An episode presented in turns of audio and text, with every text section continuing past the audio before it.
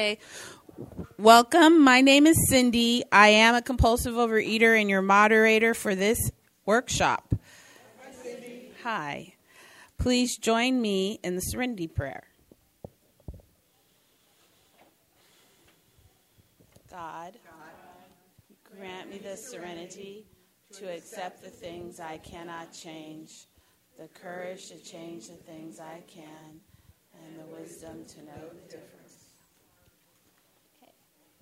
Before we begin, we ask that all cell phones or other electronic equipment be turned off. Even if you think it's off, please check again. The opinions expressed here today are those of individual OA members and do not represent Region 2 or Overeaters, Overeaters Anonymous as a whole. OA members are reminded when sharing to when sharing to speak to your recovery in the program of Overeaters Anonymous. To protect our anonymity, no photograph, audio, or visual recording is allowed. If there is press in the room, please do not take any unauthorized pictures or identify anyone using their full name. There will be audio recordings of this workshop, which you may purchase outside in the foyer. This workshop will have speakers followed by Ask It Basket questions. During the workshop, please keep the basket moving. The topic for this session is Uncover, Discover, Recover, Road Work Ahead, and the Principle, and the principle is purpose. We will begin with a section from the question and answer, page 19. The steps are suggestions on are suggestions on based on the experience of recovering OA members. Members who make an earnest effort to follow these steps and to apply them in daily living get far more of our OA than to those members who merely come to meetings and don't do the serious emotional and spiritual work involved in the steps. So, with that, let's welcome Pooh our first speaker.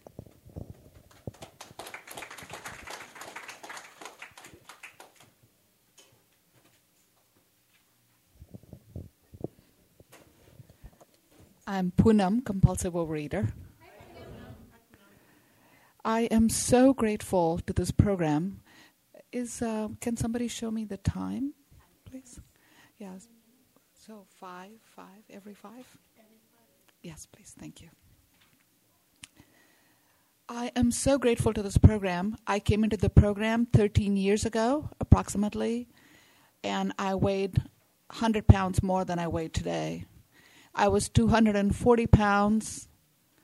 I wore clothes 22 to size 24. I was bursting out of those, and I was just being stubborn about going up another size. I felt hopeless, completely hopeless. I was thinking of bariatric surgery because I had tried every single diet on the planet, and nothing had worked for me. And I remember I was a compulsive overeater since about age five. That's when I, and that's when, yeah, put it down. Now you hear it better? Okay. So I, um, I was hopeless.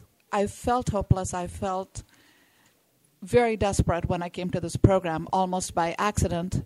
And the moment I walked through the doors, I felt this was home because here were my people. These people in the meeting, it was a small meeting, were talking about what was happening inside of me. And I had never met another person like that before. I stayed. Even though in the beginning it was a pink cloud for me, I started yo yoing. And for many years, I kept coming back to the program because I'd already tried everything that was out there and nothing had worked. So I didn't know where else I could go.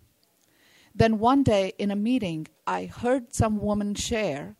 She said that food had become low grade static for her, and she felt the presence of a higher power palpably around her. She felt she could reach out and touch her higher power. That's what I wanted. I wanted food to become low grade static for me because food was a battle for me every single day, even though I was coming to the meetings. So after the meeting, I asked her to tell me what she was doing, what was working for her. She said, and that's where the process of uncovering began for me.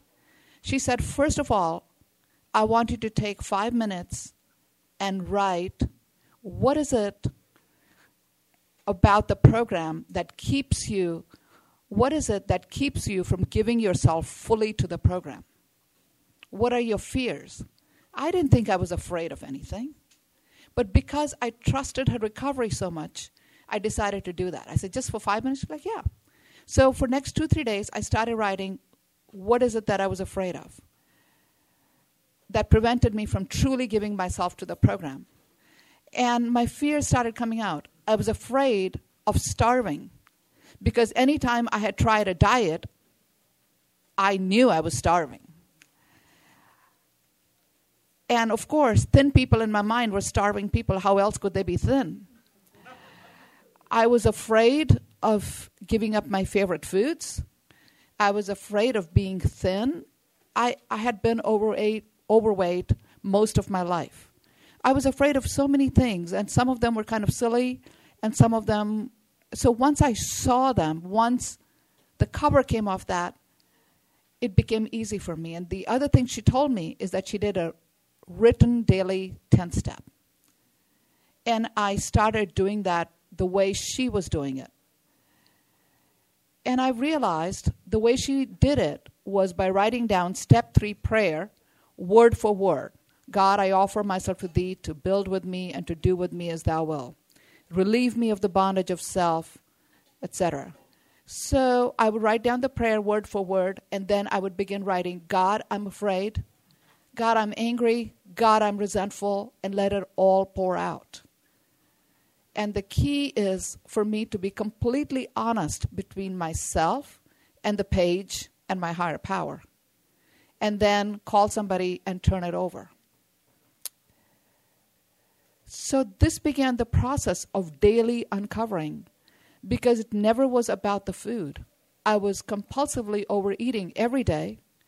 Most of the meals when I came into the program, I ate till I felt completely stuffed because I didn't have any other full mechanism till I felt stuffed and uncomfortable, and sometimes I hurt from the overeating. And today I realize that for me, uncovering is the hardest work. That's the part that is difficult, is uncovering. But that's the most crucial, critical part. I have to uncover what is happening inside of me. I have to be able to see what's happening because that's the stuff that's eating me. It's not the food. That's the stuff that drives me to eat. And once I'm willing to do the uncovering, the discovery happens effortlessly because that's the result of uncovering and the recovery is spontaneous. The two go hand in hand. But uncovering is where the work is, and uncovering is the nugget. That's what leads me to recovery. That's what leads me to true freedom and letting go of the food. So I started doing the daily 10 step. I started seeing what my issues were daily, what was squeezing me on the inside. I never knew I was such a fearful person. I, I didn't have fears, you know, I was kind of clueless before then. It made me extremely vulnerable to have to call somebody and give that away. It made me feel because one of the things, one of my character defects is to look really good in front of people. But this was like unzipping myself and standing in front of a room full of people. And the other thing this person said, she became my sponsor, is that she didn't care who she read her 10th step to. It brought her relief. So she didn't care about that, and she was willing to read it to even a passerby on a street corner as long as she felt good. And she trusted the program. So I adopted that. I trusted the program. If she wasn't available, I would call any random person on the program list and give it away. I've been doing the daily 10th now for six years. I have to do that every single day because stuff builds up. I don't even know it's building up. But it builds up. It's like a film on my inner mirror. The first day is a little bit hazy, and the next day it's clogged, and by the third day, something is happening. You know, by third day, I'm sure to have a food dream. If it's a food dream, that's a sure sign my sewage system is blocked up, and I need to uncover and unclog. Then, of course, the most significant part of the uncovering was doing the 12 steps in a rigorous, honest way. I had fiddled with them before, I had done a fourth step before, but half measures availed me nothing. This time I realized that it was crucial for my recovery, so I started doing them as honestly, as searchingly as I possibly could. My sponsor suggested that I begin when I came to step four by doing a sexual inventory because I had been molested at a very young age over a period of time, like two and a half, three years. And and I had built up a lot of shame and isolation. I was a defective piece somehow. I wasn't as good as other kids or as other women. And so she said, start with sexual inventory. Usually that comes later. So I made that as honest as I could. I gave it away to two different sponsors, and now I didn't have to carry the stuff with me. Once I saw it all on paper, I didn't have to carry it, I didn't have to relive it. I had other loving witnesses to the stuff that had happened. I could let go, I could forgive these people. One of them was an uncle of mine, and he died a few years ago.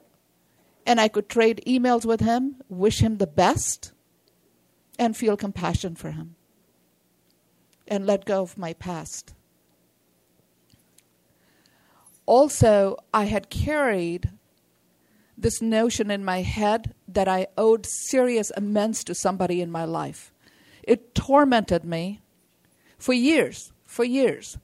And I was so terrified of it that I was afraid to even get to step eight and nine. My sponsor kept urging me to get there and get there and get there. When I got there, she said, I didn't owe any amends at all. So it's my own inner sickness. I had to lift the lid. And doing the step work was like lifting the lid to the big cauldron, the witch's cauldron that was just seething with really seriously ill making stuff. And the other thing she said to me is eat lightly, don't pat it up because I realized that food situations and big social situations took me out of myself. And she said, those situations, especially, be very present, eat lightly, so you can see what is coming up for you. Be cleanly abstinent. So I started seeing and writing about the daily stuff that was coming up in certain situations family situations, when I'm when I'm with my sister's situations, um, when I'm in other social situations, I started seeing and keeping, but the abstinence, keeping a close eye on the food, praying before I put the food on my table, and that really, I don't know which comes first, the chicken or the egg, the abstinence or the uncovering, but they go together for me. So if I'm cleaner I am with the food, more powerfully I feel the things that come up through the floorboards for me.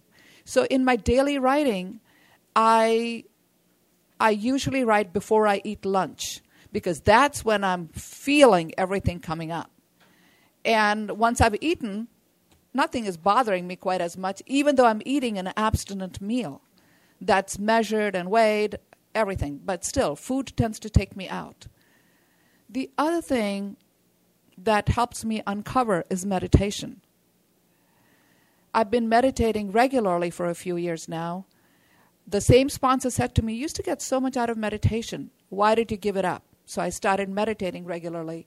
I've been meditating twice a day, at least ever since, for six, seven years, six years.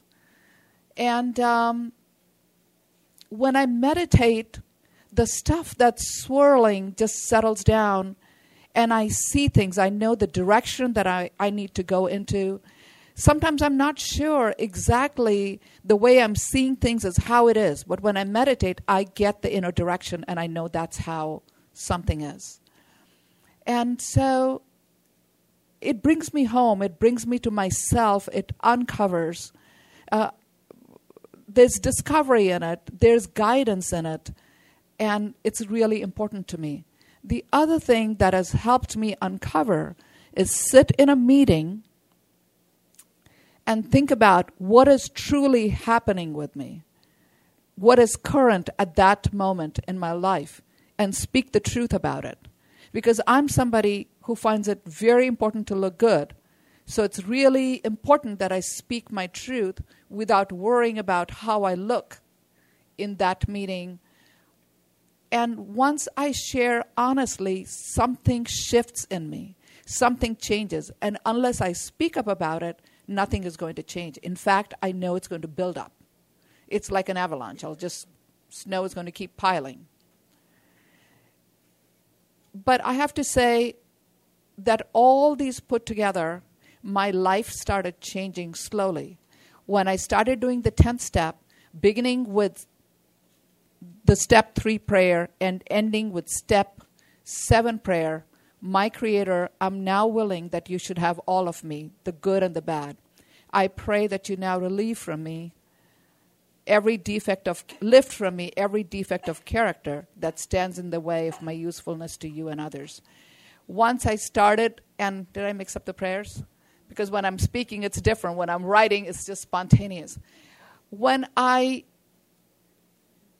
when I finish writing, it somehow puts me in a place where I'm ready to set it down and give it up. I haven't been giving it up every single day now. But the moment there is extra charge to something that's happening inside of me and it comes in the writing, then it becomes really important that I call someone and give it away. Because somehow giving it away does, I get the uncovering and the discovery in the process of writing. But giving it away gives me relief and it brings about change. In the process of this, I started seeing what my daily issues were. And one of the things started happening is I started bringing compassion to myself. It started happening. I could see myself that was suffering with all these things. These are my daily issues. They come up in some form or the other. One of my issues is, or is thinking I'm not good enough, I'm not enough. I started seeing that yes, I'm good enough, I do enough, I'm hardworking, that I strive to be as honest as I possibly can be. And a lot of, I started being able to show up in the world in a different way. And of course, the moment I started doing this writing of uncovering, food became low grade static. The very first year I did it, about 30 pounds or something like that fell away. My focus no longer was on food my focus was on discovery and, un- and uncovering. And it, it was a miracle. I had struggled with food for so many years, but food was secondary. And I realized that I started changing.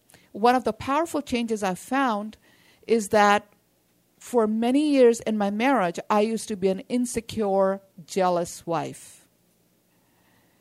But doing this work, I started seeing myself as being good enough, as being enough, and I was no longer jealous. I don't know why. I don't know how the connection is, but but I wasn't. And my husband decided to become a nurse. The nursing field is all women. He was hanging out with women all day, studying in cafes. I didn't care. I didn't care. In fact, it was a little bit strange for him. He was kind of guarded in the beginning, telling me who he was studying with. I didn't care. And then he moved to North Dakota for a year for a job, and he had two of his classmates living across the hall. I didn't care. And it is so wonderful because he works in an all women world practically here now in California, and it is fine with me. So I realized that things changed for me in lots of ways. It made my abstinence strong. And I realized today that it's not food and rich, excess food that feeds me. What feeds me today is being connected with myself in a powerful way, being connected with my higher power, spending time with my loved ones, particularly my kids, meditating, connecting with nature when I walk, and most of all, if I can show up in the most authentic way and be myself, that really feeds me. Whereas excess food just led me to self hatred and feeling bad about myself.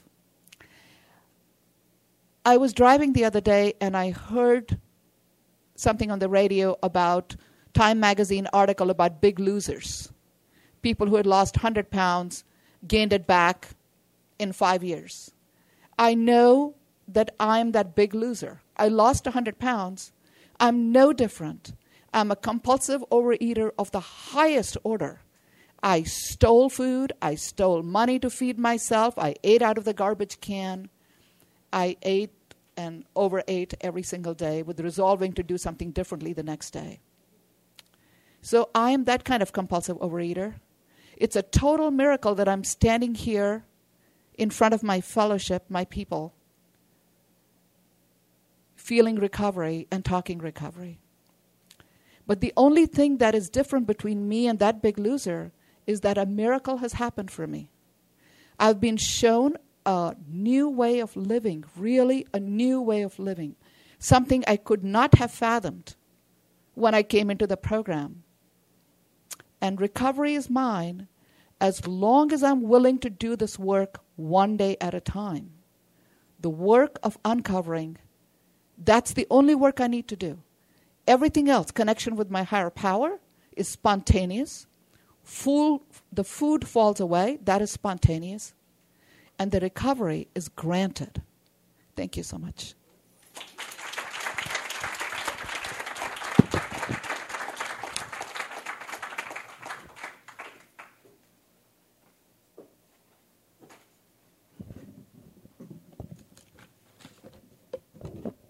Okay, please keep the Ask It basket circulating.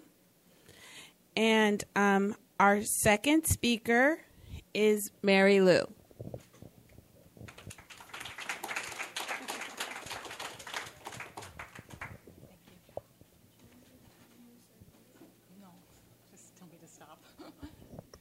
Uh, hi, my name is Mary Lou. I'm a compulsive overeater. And my ego is very nervous, and my higher power is not worried. Um, okay, so here we go. Uncover discover, recover. Well, when I was thinking about this topic, well, I'll just I'll just uh, qualify by saying that I came into the program 1983. For two and a half years, I struggled putting down the food, and I became absent 1986. So um, I am very grateful um, to be absent still today, and just very grateful that you guys have kept me abstinent um, and kept me here all this time because um, for me, there's there's just nowhere else to go. Um, this is my place. This is where I want to stay. Um, thank you. Um, yeah, I'm really nervous. I don't know why, except that I'm trying to do it myself instead of asking God for help here. Um, okay, so well, before I came into the program, um, the food, you know, was my best friend you know, and and I guess you can all relate to this, but it's just that I didn't know any other way to cope with anything. Um, the the best way that I could get through a day was to be able to put whatever I wanted in my mouth whenever I wanted it to to make me feel okay. Um, I was, but I, okay. when I look at these three words reco- uh, uncover, discover, recover, I tried to think okay, I need to uncover what the problem is, and I need to discover what the solution is. And I need to live in that solution in order to recover. So basically, that's what I wanted to talk about. That before I came into the program, I didn't know anything about this disease. I didn't know it was called compulsive overeating. I didn't know I had a problem. I just thought I was fat and I couldn't stay on a diet, and that there was something wrong with me because I couldn't. I just couldn't stay on a diet, and I I would just be totally frustrated. Anyway, I want to read from the big book this um, this uh, paragraph from the doctor's opinion that somebody gave me a copy of the big book. Um, I, I, I got to the meetings because I was looking for a solution in every church I could find.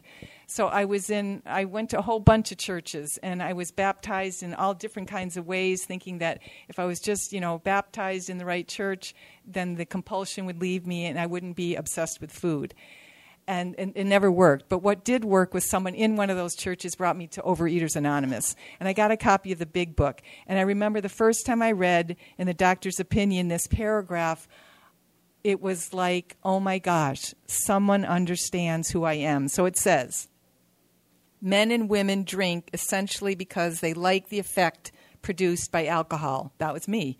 I loved the effect of food. I loved what food did to me. It calmed me down. It made me feel great. Um, I was happy when I got my food, got my fix. It was all wonderful. So that was me. I, I love the effect. The sensation is so elusive that while they admit it is injurious, they cannot, after a time, differentiate the true from the false. And that was true. I was really miserable in the food once once I crossed that line. Once it started to be, you know, my enemy. Once I crossed that line, I couldn't tell the difference between what was what was good and what was bad. You know, I still thought eating was the solution, that that was the answer, that that was good, and it wasn't. It was killing me. Okay, so to them, their alcoholic life seems the only normal one. Yeah, I, I, I didn't know any other way. I thought either I was going to be starving to death on some diet or binging. I thought that was normal, and that was going to be the rest of my life. They are restless, irritable, and discontented unless they can again experience the sense of ease and comfort which comes at once by taking a few drinks. And, you know, that was me. Drinks which they see others taking with impunity. After they have succumbed to the desire again, as so many do, and the phenomenon of craving develops, they pass through the well known stages of a spree, emerging remorseful with a firm resolution not to drink again. This is repeated over and over. I was blown away. It was like how this is page XXII in the doctor's opinion, and over to XXIII. Um, no, this is what I I under. It was like they understood me. It was like I had never had the words for what I did day after day, that same thing, the well known stages of a spree, you know, remorse, the firm resolution not to do it again. I just couldn't believe it. It was like, then it caught me, you know, it was like, uh, maybe others said, like, like I've heard other speakers say, like, oh, come on, you know, just watch what you eat or come on just what, what, you know like my mother used to say you're a compulsive eater. That was before i even knew what that term meant. I know my mother didn't know what it meant. She just saw the way i ate just always putting something in my mouth. She said you know you're compulsive you're a compulsive eater. And that's you know that's exactly what people would think but it was like no these people understood. Okay so it said on the other hand and strange as this may seem to those who do not understand once a psychic change has occurred, the very same person who seemed doomed, who had many problems, he despaired of ever solving them, suddenly finds himself easily able to control his desire for alcohol.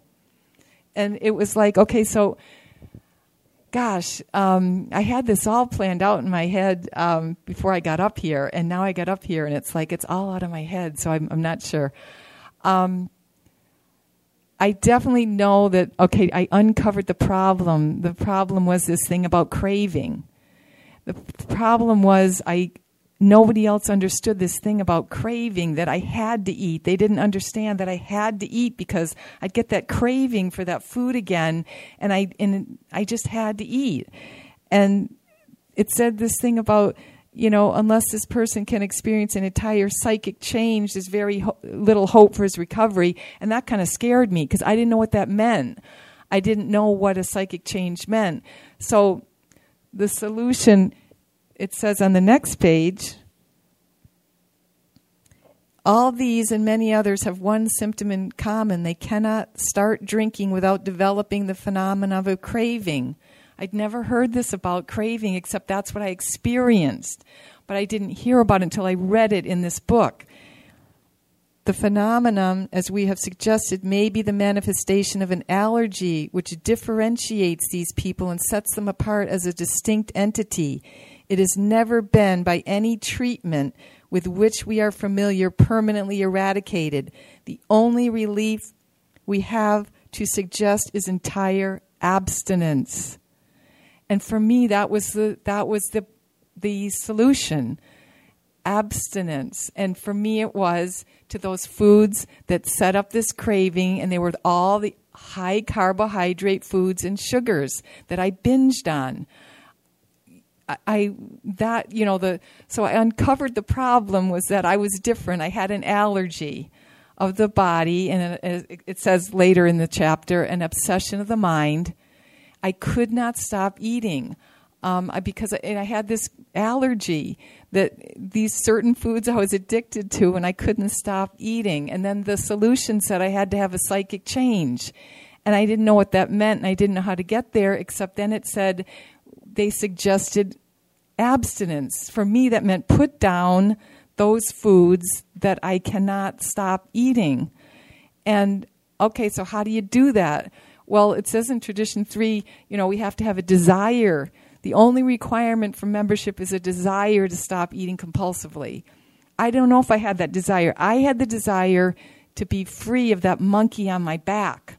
I was so sick and tired of that thing that just, I, you know, it was like this, yeah, monkey on my back that I just couldn't stop eating. No matter how many times I said, this will be the last time, you know, I'm not going to do this again all these things, I just, you know, I just couldn't stop.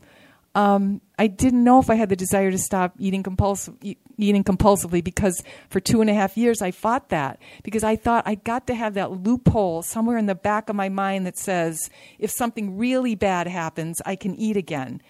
And you know, I used to think, you know, back then, well, if if you know, if I if my parent died, of, you know, come on, give me a break. I can eat then. You know, come on, you guys aren't that, you know I mean, I got to eat over something, you know, be able to eat over something because these things are painful. Now, I was eating over that the red light wouldn't change, you know, so, you know, I just figured, okay, I'll, I'll stop eating over that, but, you know, not when something big happens. And, you know, by the time my father did pass away 10 years ago and I'd been in the program a long time, you know, the first thing I did when I got off the plane and got to my mother's house was take out every Tupperware there was in the cabinets and, and prepared meals and had all my meals planned and, and packed away in these Tupperwares in the refrigerator. So at my meal time, I went and got my Tupperware and ate my meal versus whatever the people were bringing into the house and all this other stuff. Anyway, um, so uh, anyway, the de- so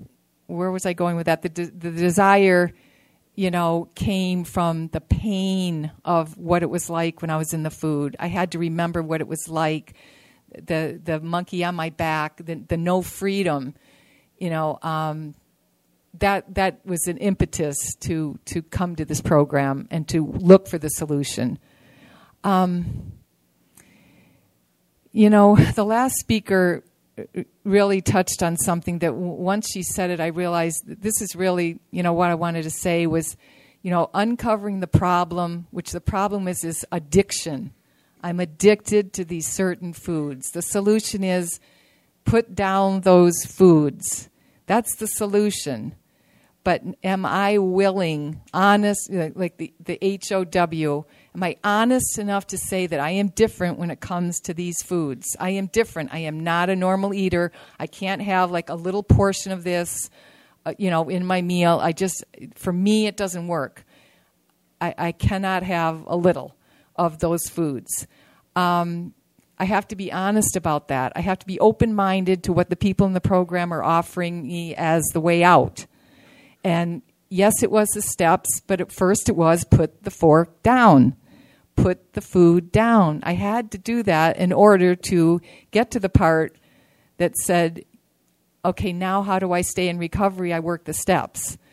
And the, what I was thinking was I just wanted to read the third step prayer again because I think this is all in like uncover the problem, step one, you know, discover the solution, which is a higher power, step two, put the food down, and step step three is really what the recovery is about because it says in the prayer on page 63 Many of us said to our Maker as we understood him, God, I offer myself to you to build with me and to do with me as you will. Well, I'm, I'm sorry, I'm not using the thou and the wilts. Relieve me of the bondage of self, that I may better do your will.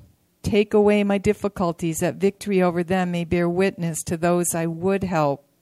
Of your power, your love, and your way of life, may I do your will always and that's kind of to me is everything you know take away the things that are blocking me from you so that I can be of service to others. Isn't that what the whole purpose of the steps when we get up to step 12? It's to be of service to someone else, to carry the message of hope that we don't have to compulsively overeat again. We do not, eh, eh, you know, and we only have today. So, like, from the time, from right now, we don't have to compulsively overeat um, for this one day. If you know, and anyway, to to, to carry that message, um, seek God and recover. That that that's all. That that's what it comes down to for me. Is like I have to just go to God with everything. I mean, that's what when I'm working steps four through twelve. That's all like something to be doing while God's really doing the miracle in my life. Um, I have to find something that's going to replace the food. Otherwise, I'm going to go back to the food. So I have to have a relationship with a higher power that makes sense to me, someone that I can ask for help just constantly through the day. Help. Just help me deal with whatever the feelings, the, you know, whatever I'm working on in my st- steps, whatever character defect is coming up whatever thoughts are in my head, just keep asking God for help and to go to God instead of the food. And that, you know, it's it's a it's a big big uh, you know the shore it's a big river to cross there's one shore that says the food is there for me and how easy just to pick it up and deal you know just shove down the feelings numb out forget about whatever it is that's bothering me just sit over there and eat or you know cross the river and and look for God and get help and not have to go back to the food. God has answered every single time I've asked for help. You know um, if I sincerely want the help and not the food. Um, how much I don't know um, oh good I have not sure what I have said in the last 15 minutes. It is nothing that I prepared to say. Um, I see a lot of yawns, and it's probably a bad time of the afternoon.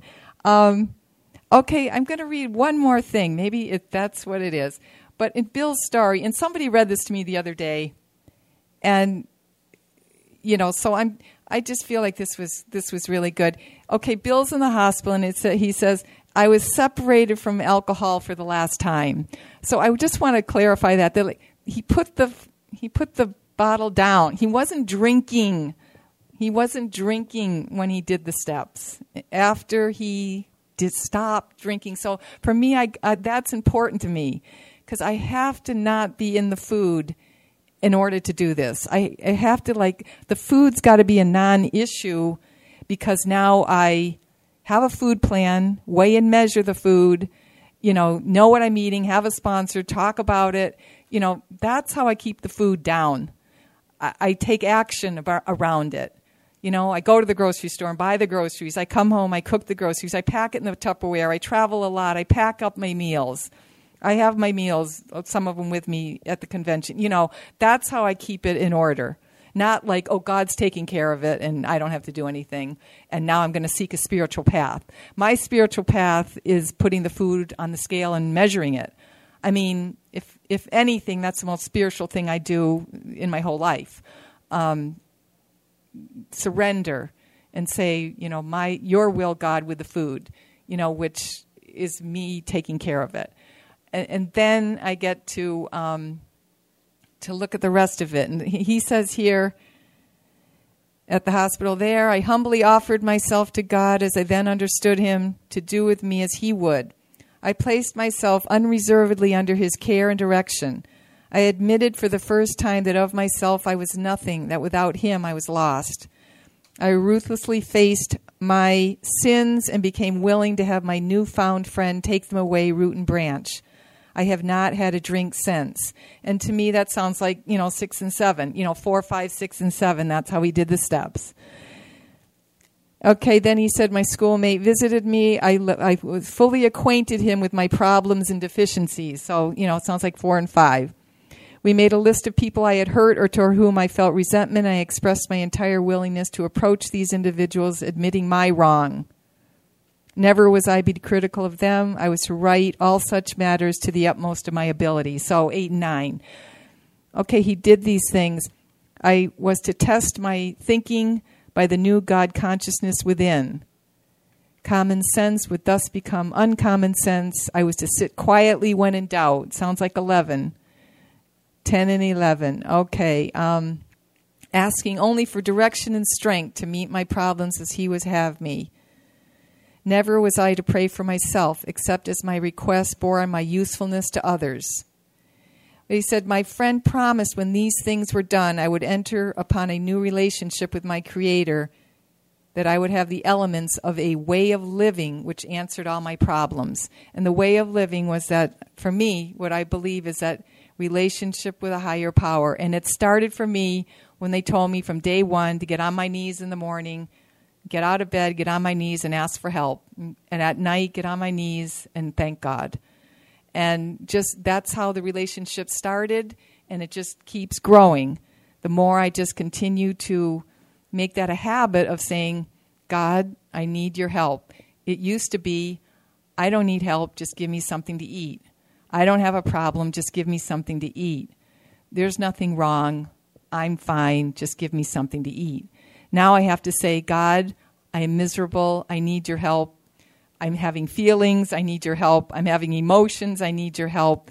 Help me, help me, help me. I can't deal with this because I know I'm going to go back to food unless God comes through. And God has always come through if I give him time, if I give him a little time, you know, but, you know, um, always, always, always, I've had, I don't have to go back and as painful as those times are, you know, it, it sucks, but we have each other. I don't have to do it alone. I don't have to do it alone. I don't have to do it alone. And um, you don't either. We none of us have to do it alone. We're all together now, right? And um, and there is a solution. And thank you for listening. And with that, I'll pass.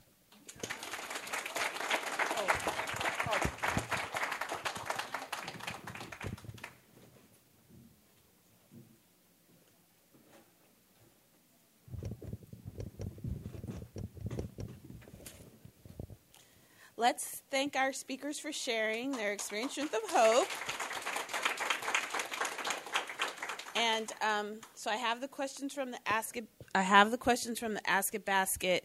If um, you have additional questions, I guess after I ask the first question, I'll start sending the basket around again.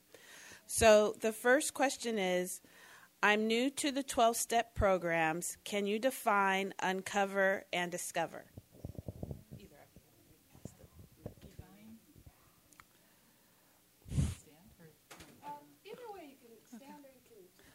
For me, I cook a lot. Oh. For me, I cook a lot, and uncovering, and I'm very connected to food, uncovering is just like taking the lid off the pot and looking in. So for me, uncovering is what's happening emotionally with me that is driving me to eat. I might not be even aware that these are the things that are driving me to eat.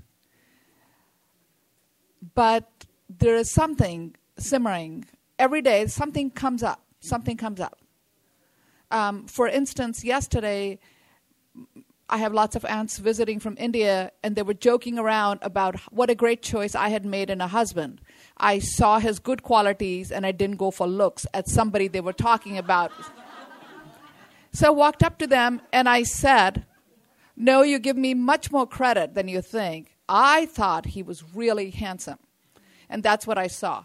And they started laughing for a minute, and then she said, But, but, what did he see in you? he saw what did he see in you? He saw your good qualities, meaning there was nothing in terms of looks. And I realized that that's the message I got growing up that I lacked. I lacked. I wasn't good enough.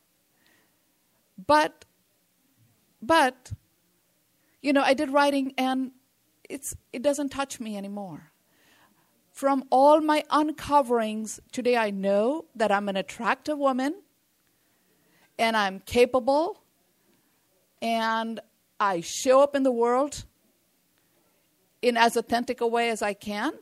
But that's come, that comes from uncovering.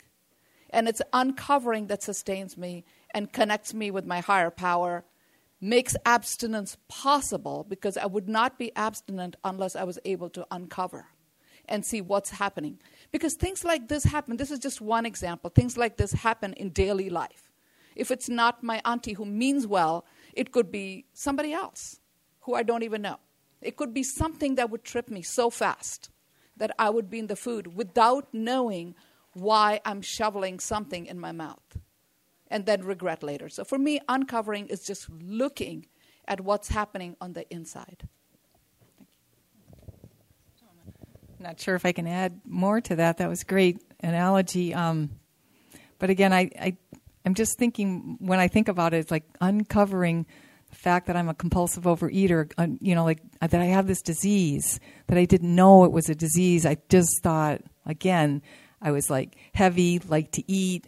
You know, ate more than everybody else in the family, you know, gained weight more than anybody else in the family. Like, like I didn't know it had anything to do with a disease. So I don't know. And discovering um, that, you know, there's there's a solution. I don't know. That's why I keep thinking of when I'm thinking of those terms.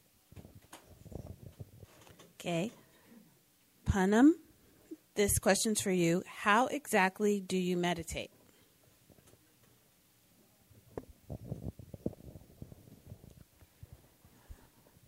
I follow the transcendental method of meditation. And not because I'm partial to it, it just so happened that I was in India and an uncle of mine who's been practicing this for decades, I ran into him and he showed me. I know that it's difficult and expensive. I know it's expensive to learn that here, and I do not want to uphold one method of meditation over the other. So for me, it's just, he said, if you meditate 20 minutes before eating your food twice a day, morning and evening, something will happen in your life. And I'm a curious person. If somebody says, do it only for two months and see what happens, I want to know. Two months I can do it, not for two years. So I started doing that.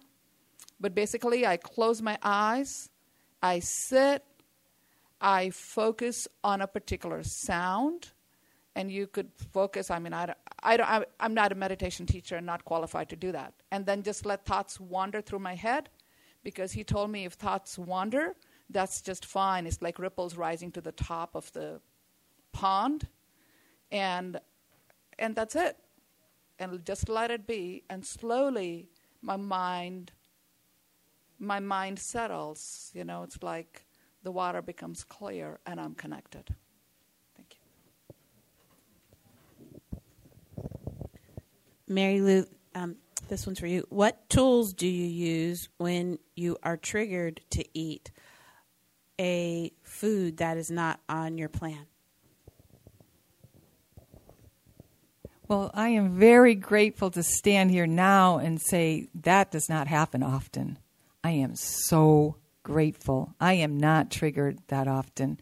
When I first came into the program, my abstinence was three meals a day, nothing in between, no sugar, no white flour. And I did that for many years, but there was many times when I was triggered or the craving would come back. And then that's when I started to abstain from further um, high carbohydrate foods.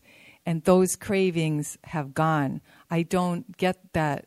I see some foods, but it's almost like it's like um, something plastic going by me. And I, I work around a lot of food, and I see a lot of food at work, and it, it doesn't trigger me. And I, I know that's because the addiction, you know, I don't have those addictive substances inside me.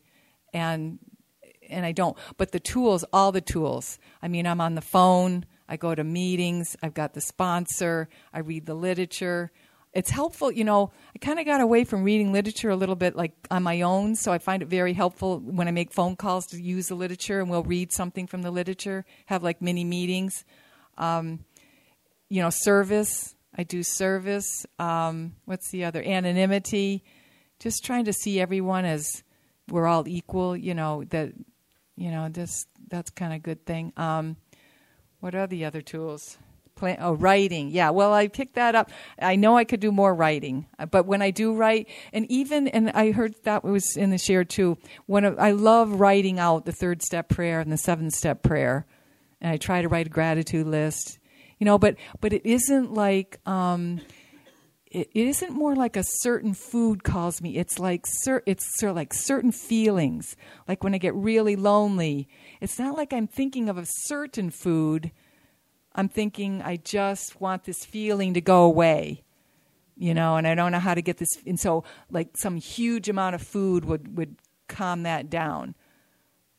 But then I know I'm overtired, I'm hungry, angry, lonely, or tired, you know. So I'm on the phone. I reach out to others I don't sit with it alone for for for I know it's very dangerous. Once I have those kind of feelings, like I just want to eat, I do not sit with it very long. No, um, pick up all the tools and but but I am so grateful that those. It's not like I get that triggery thing like I used to, and I'm, I'm so grateful.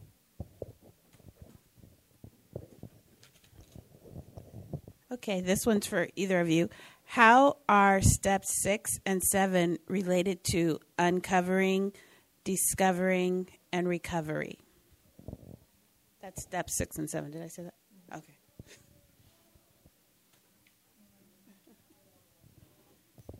For, for me, that's like the recovery part, you know, the change. You know, we're, we're going to change. That's what they said. Change or what? Somebody else just shared at the other workshop change or die. But it was like, change for me it's like you know change or i'm going to go back to the food. Like i have to change my way of thinking. My way of thinking was i can't get through this particular situation unless i eat. I mean that, that was you know that's how i thought. I'm going to die if i don't eat. My sponsor used to say die but don't eat. And you know and it was every night every night i went to bed and i thought i was going to die that I how could I make it before breakfast without eating from supper to breakfast? I really thought I was going to die because all these feelings. And she'd say, "Die, but don't eat." I never, you know, I'm still here. The feelings did not kill me. But what was the question? Um, oh, six and seven, yeah. So, so the things that are bothering me, like or my way of thinking that's mixed up, or maybe my behaviors that are mixed up, like when I get really like the victim, like my neighbors are trying to ruin my life or, you know, crazy things like this. My landlords are just trying to make life miserable. Um, I have to change my way of thinking um, mostly and that that's God's job, you know. He's going to change my way of thinking, but I've got to be willing to say, you know, this has got to change. And if it doesn't, I'm going to go back and eat. That that's going to be my alternative. I know it is.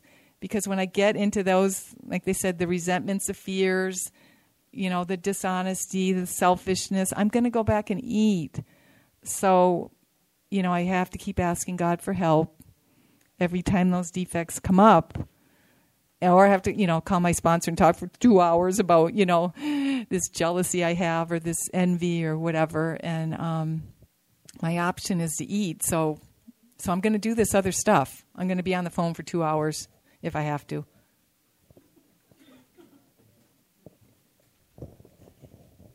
This is related. Can, for either of you, can one uncover and discover while overeating?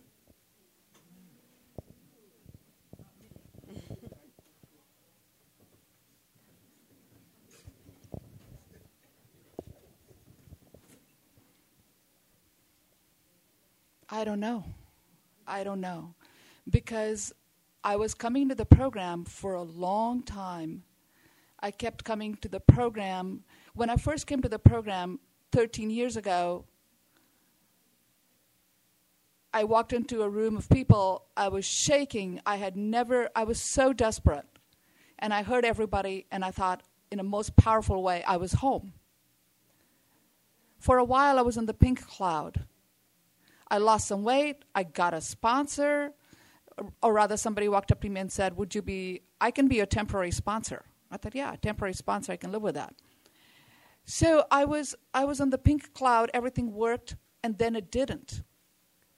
And, um, but I kept coming back. I kept coming back because I'd done all the diets on the planet, I'd done everything else. And I didn't know where else to go. Would you repeat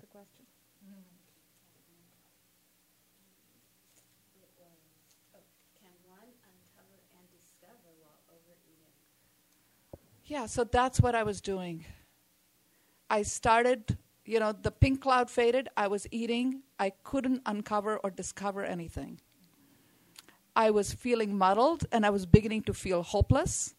And I was beginning to look at other programs because I thought OA, because I'd been coming to OA for six or seven years. I was yo yoing constantly. And I had seen people come into the program who would get something and change before my eyes but that miracle wasn't happening for me. But the only reason I didn't walk out of the door is because I didn't know where else to go.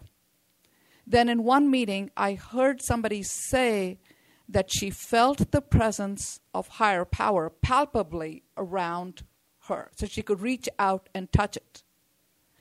And I wanted the same experience. And, and food became low grade static for her. I'm like, hey, it never became low grade static for me. I was constantly struggling and trying to do the program at the same time. So after the meeting, I talked to her about it. And when I talked to her, I realized that I had to, I couldn't do the food and the program at the same time. I had to put the food down first.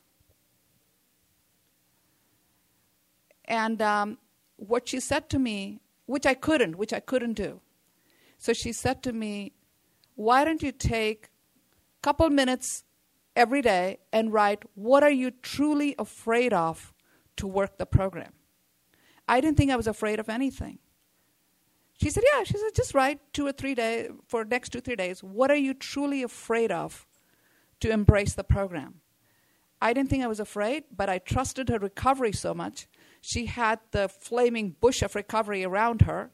In my eyes, so just because I trusted her, I sat down and said, What am I truly afraid of? And it started coming out slowly. I was afraid that I was going to starve because thin people were starving people. I knew that. I was afraid I was going to starve.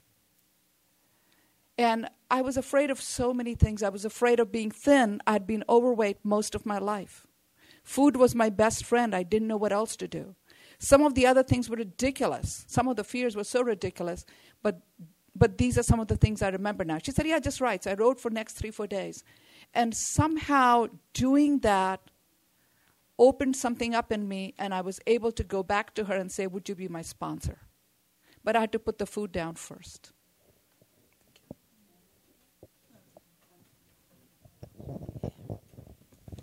So, next question how do we find wait, excuse me. How do you find the willingness to start your steps again?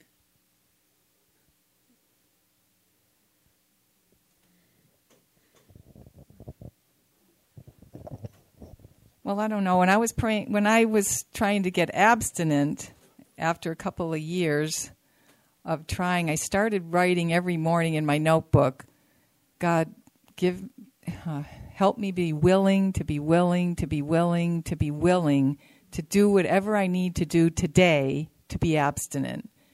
And I would just, you know, either willing once or twice or whatever you know, how many times I needed because I needed to pray for the willingness. I used to read step three in the AA step book every morning, and it said the key to opening that door to God was willingness. Just be willing to let God in for, you know, just that little mini second or whatever it is, let Him in. Um, so now again, what was that? I know this is bad memories here. Oh, to start again. Well, I don't know if I've had that. Ex- well, I mean, I've done this. I don't know how to put it. It's like the steps are like how we live. So it's not like I did them once. Now I'm going to like do them again. It's like where are you today in the steps? You know what? What do you feel like's going on? What? Um, you know what is it? Are you are you angry today about something? Are you you know basically the tenth step is is what's gonna you know where you can just go to that step and say, okay, what what am I? Am I being selfish about something, dishonest about something, afraid of something, resentful of something? You know, work that with your sponsor. What's going on? Um, is it the ego that's in the way? Well, maybe I'm on step seven. You know, like it's not like I say, oh, I'm going to start over, and I'm always on like step one, two, and three. I'm constantly, you know, I'm always a compulsive overeater who has no way out of the problem, who needs to go to God because there's no other solution, who's willing to say, okay, God, I'll maybe let you take control of my day. You know, let's see what you do with it. Um, you know, I have a sponsor, so you're going to have somebody asking you what's going on, and you get to talk about your part. You know, so you kind of like living it. Like, I love this little card they got out now. Get one at the literature table, you know, 12 stepping a problem. It, it's so good. It just goes through those questions and just kind of, you know, so it's not like, okay, I got to get a new workbook and I got to start over on the steps and I got to, you know, start doing this or that again. It's kind of like this is, they're all, you know, all working together and you're, you're living it. It's like just a new way of thinking about life. So I don't, I don't know. I mean, I just started the steps over again in another program doing a workbook, but I mean, um, kind of like you know you're going to get more freedom, but just see where you're, you're where you're at right now is my suggestion.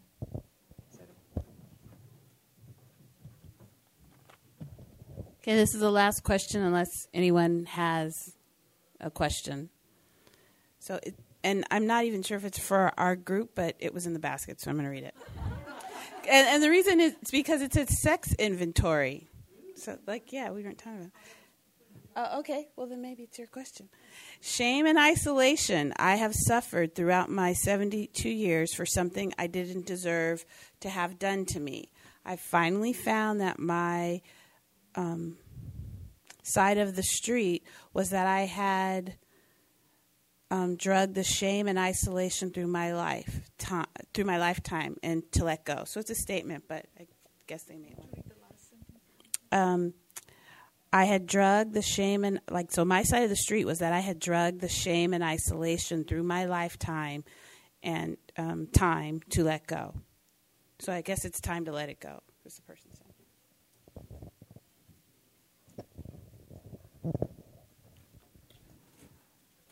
For me, I had been molested at very young age uh, when I talked to my mother about it, but I never ever spoke about it to my parents or anybody. But I felt tainted growing up as a child. I was different from other kids. I had some horrible secrets, and it started at a young age. So when I talked to my mom, she said, You were only two and a half, three years old when that started. And um, so it was. It was over the years. through my teens, you know, different experiences. And uh, I felt when I came into the program, I felt I carried a, a, a huge tower of, of shame with me no matter where I went. And I was different, I was tainted, I wasn't good enough, etc. And my sponsor, who was a wise woman, she said, You need to, when I came to step four, she said, You need to do a sexual inventory. For most people, that comes later, but that's what you need to do first. And I decided I wanted the only, I had done the 12 steps before with another sponsor when I was on the pink cloud. And of course, I had found the easiest, softest, gentlest way, and it had availed me nothing. This time, I resolved to be as honest and as searching and thorough as I could. So I did a detailed inventory. It took me a long time, tiny little script, pages and pages. And I gave it away. It brought me such relief. I didn't have to relive all this stuff anymore. I didn't have to carry it with me. I could set it down because somebody else was in on it now. I could open the windows, let the sun shine. I could go on. There was no reason for me to carry it with me anymore. I didn't go on past step five with the sponsor. I got a new sponsor um, because the sponsor said she couldn't sponsor me anymore for her own reason. She was very clear it had nothing I had done wrong.